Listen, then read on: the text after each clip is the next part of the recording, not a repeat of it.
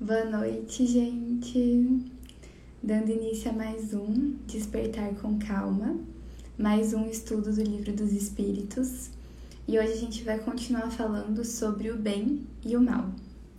Então, antes de iniciar o estudo de hoje, eu convido vocês a fecharem os olhos comigo no momento de oração, para que nesse momento a gente possa se concentrar.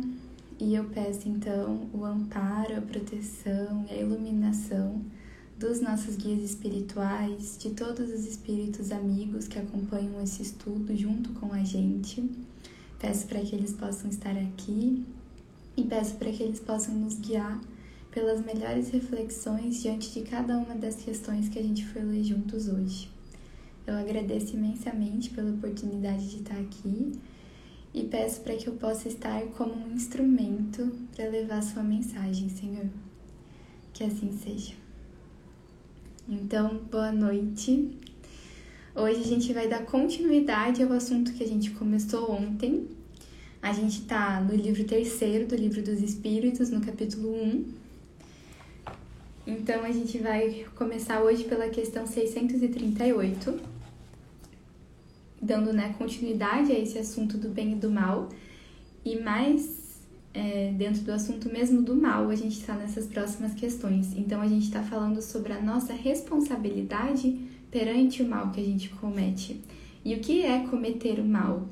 É ir contra as leis de Deus. Então, o caminho do bem é todo o caminho que condiz com o que é a lei divina, com o que é a lei natural, a lei do amor, e o caminho do mal é tudo que vai ao contrário dessa lei. E aonde está a lei de Deus? Ela está na nossa consciência. Então, todos nós carregamos a lei de Deus dentro de nós, e todos nós carregamos dentro de nós o entendimento do que é o bem e do que é o mal. Então, claro que à medida que o espírito evolui, à medida que ele se desenvolve moralmente e intelectualmente, ele vai tendo a cada vez mais compreensão dessas leis que estão dentro dele, mas todos as carregamos. Então, na questão 638, Kardec questiona: Algumas vezes o mal parece ser uma consequência da força das coisas. Tal é, por exemplo, em certos casos, a necessidade de destruição, mesmo sobre seu semelhante. Pode-se dizer então que há subversão à lei de Deus? E aí os espíritos respondem: Ainda que necessário, não deixa de ser o mal. Mas essa necessidade desaparece à medida que a alma se depura. Passando de uma existência a outra, então o homem não é senão mais culpável quando o comete, porque ele compreende melhor. Então, Kardec questiona se não há situações em que é necessário cometer o mal, e se nesses casos teria uma subversão à lei de Deus. E a resposta dos espíritos é que, ainda que necessário, não deixe de ser o mal. Então a gente pensa assim: necessário para quem? Para minha alma? Para o meu ego? Para minha vaidade? Né? Uma necessidade do, do quê? Porque à medida que nós nos evoluímos moralmente, essas necessidades de fazer o mal, elas vão diminuir junto. Então, a lei de Deus, ela é única, ela é imutável, e a gente vai ver que não há emendas na lei de Deus. Então, não há uma situação em que o mal deixa de ser o mal. Não, o que a gente vê é que a depender do conhecimento daquele espírito, ele vai assumir mais ou menos responsabilidades. Então, um espírito que comete mal ainda na ignorância vai assumir uma responsabilidade menor do que aquele que comete mal sabendo, tendo aquele conhecimento de que aquilo é o mal, de quais serão as consequências. Mas ambos terão responsabilidades e aquele continuará sendo mal. Então, na questão 639, Kardec questiona: o mal que se comete frequentemente não é o resultado da posição que nos deram os outros homens? Nesse caso, quais são os mais culpáveis? Então os espíritos respondem: O mal recai sobre aquele que lhe é causa. Assim, o homem que é conduzido ao mal pela posição que lhe é dada pelos seus semelhantes é menos culpável que aqueles que lhe são a causa porque cada um carregará a pena, não somente do mal que haja feito, mas do que haja provocado. Então, induzir alguém a fazer o mal, essa pessoa que induziu o mal é mais culpável do que aquela que cometeu sendo induzida. Então, muitas vezes a gente acha que a gente pode é, dar para alguém a responsabilidade de um ato nosso, né? Igual a gente vê cenas mais extremas, mas de alguém que manda uma outra pessoa matar um indivíduo. Então, de quem é a culpa maior? Daquele que mandou matar ou daquele que matou? E aí a gente vai ver que aquele que induziu possui uma responsabilidade ainda maior sobre o ato. Então, na questão 640, Kardec questiona: Aquele que não faz o mal, mas que aproveita do mal feito por outro, é culpável no mesmo grau? E aí os espíritos respondem: É como se o cometesse. Aproveitar é participar. Talvez tenha recuado diante da ação, mas se encontrando-a pronta ele a usa, é que a prova e que o faria ele mesmo se pudesse ou se ousasse.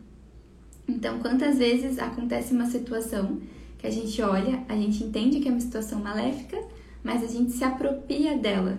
Não, não fui eu que fiz, mas agora que já está feito, então vou, né, continuar, vou colocar ainda mais energia nessa situação maléfica. Então, essa pessoa que se apropria de situações em que foi feito mal possui a mesma responsabilidade do que aquele que o cometeu. Então, na questão 641, Kardec questiona: O desejo do mal é tão repreensível quanto o próprio mal? Então, desejar é tão repreensível quanto fazer? E aí os espíritos respondem: Conforme a virtude em resistir voluntariamente ao mal que se deseja sobretudo quando se tem a possibilidade de satisfazer esse desejo. Porém, se o que falta é apenas a ocasião, então é culpável. Então, olha que os espíritos nos trazem. Se você tem um desejo de fazer o mal e você resiste a esse desejo, então há uma virtude nesse ato. Agora, se você tem um desejo de cometer o mal e você só não comete porque não teve oportunidade, porque não conseguiu, então é tão represável quanto ter cometido o ato. E aí a gente volta para o orar e o vigiar, sempre. Então, a gente tem que tomar muita consciência não só dos nossos atos, mas também e principalmente daquilo que precedem os nossos atos, que são os nossos pensamentos, que são as nossas vontades. Uma vez que a gente estiver atentos aos nossos pensamentos, aos nossos desejos íntimos, a gente vai conseguir frear eles antes que eles se tornem ações, antes que eles se tornem palavras. Então, na questão 642, Kardec questiona: Bastará não fazer o mal para ser agradável a Deus e assegurar sua posição futura? E aqui uma pausa para ressaltar que essa é uma questão muito importante. Então, basta não fazer o mal? E aí os espíritos respondem: não. É preciso fazer o bem no limite de suas forças, porque cada um responderá por todo o mal que resulte do bem que não haja feito. Então a gente pode muitas vezes se acomodar nesse lugar de não fazer o mal, mas para evoluir, para ter mérito, para sair do lugar em que a gente está, para sair desse ciclo de sofrimento, é preciso fazer o bem. Então, o processo evolutivo e o processo até de restauração kármica é um processo ativo. É preciso agir no bem. Não basta que a gente não faça o mal. Não basta que a gente veja o mal acontecendo e fique só parados observando. É necessário agir para esse processo. Então, fazer o bem é um ato ativo. Na questão 643, Kardec questiona: Haverá pessoas que, pela sua posição, não tenham possibilidades de fazer o bem?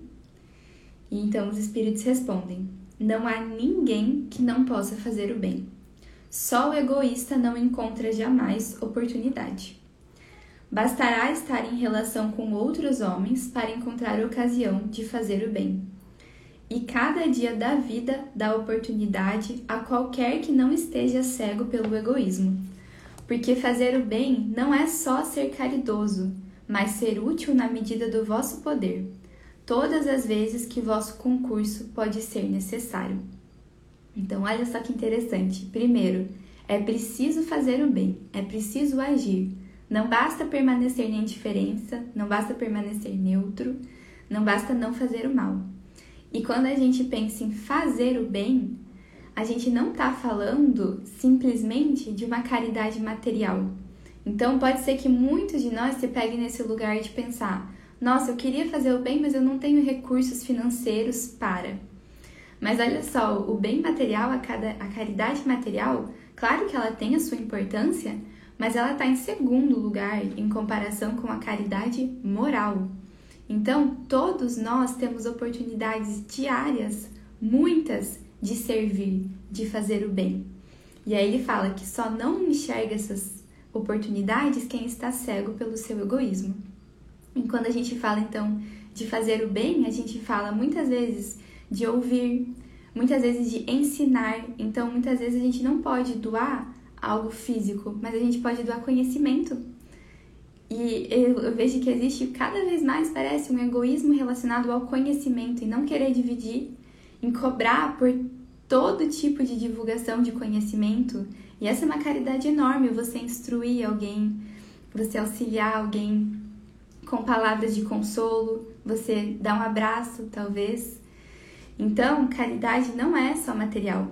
E até quando a gente pensa na caridade material, é importante que a gente pense, eu acho que eles vão trazer isso mais para frente, a questão de que a caridade verdadeira não é você só dar aquilo que tá velho, sobrando na sua casa. Não, isso é se livrar de alguma coisa. Claro que tomara que ajude alguém se você estiver fazendo, mas a caridade verdadeira não é essa. Então, na questão 644, Kardec questiona: o meio no qual certos homens se encontram colocados não é para eles a fonte primeira de muitos vícios e crimes?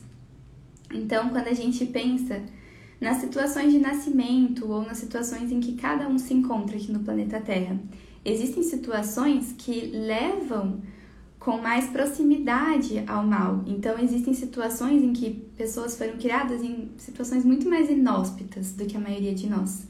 E então, Kardec está questionando se o meio no qual certos homens se encontram não é a fonte primeira de muitos vícios e crimes. E aí os espíritos respondem: sim, mas isso ainda é uma prova escolhida pelo espírito em estado de liberdade. Ele quis se expor à tentação para ter o mérito da resistência.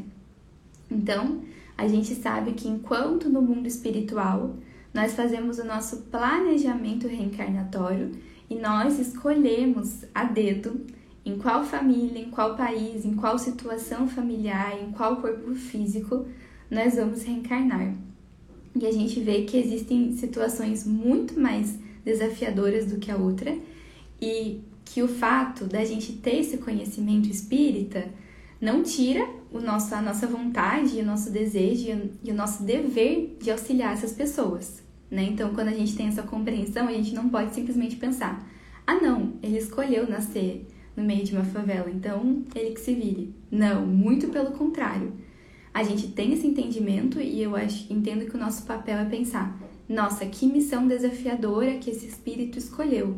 O que eu posso fazer para auxiliar? E vou fazer o máximo que eu puder, né, com todas as minhas forças, com todas as minhas ferramentas, para auxiliar esse espírito nessa situação desafiadora em que ele está. Então a gente pode ter esse entendimento do processo kármico, do processo reencarnatório, mas é importante que a gente não se coloque num lugar de neutralidade por conta disso. Então, sim, os espíritos escolheram e eles escolheram essas situações porque eles sabiam que lá teriam desafios para justamente instigar o desenvolvimento das características que eles vieram nessa reencarnação desenvolver. Então, na questão 645, Kardec questiona: quando o homem está, de alguma forma, mergulhado na atmosfera do vício, o mal não se torna para ele um arrastamento quase irresistível? Então, quando a gente está falando do vício, o mal não se torna quase que irresistível? E os espíritos respondem: arrastamento, sim, irresistível, não. Porque no meio dessa atmosfera de vício encontras algumas vezes grandes virtudes. Esses são espíritos que tiveram força para resistir e que tiveram ao mesmo tempo a missão de exercer uma boa influência sobre seus semelhantes. Então, sim, com certeza é uma situação muito mais desafiadora, mas irresistível, não.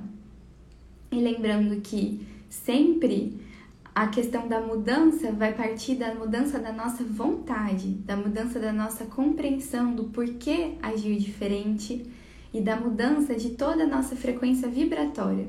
Porque a partir do momento em que a gente conseguir voltar os nossos pensamentos para o bem, voltar os nossos pensamentos e a nossa vontade para sair desse lugar, de, desse ciclo de fazer o mal, é uma vontade muito grande que é necessária, mas no momento em que a gente conseguir orientar ela e ter forças para seguir nessa vontade, a gente vai ter forças e a gente vai ter amparo espiritual sempre.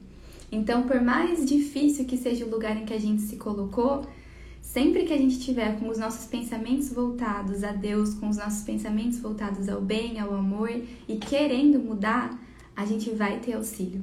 A gente vai ter auxílio com certeza no mundo espiritual e muito provavelmente também no mundo material. Então basta que a gente queira muito.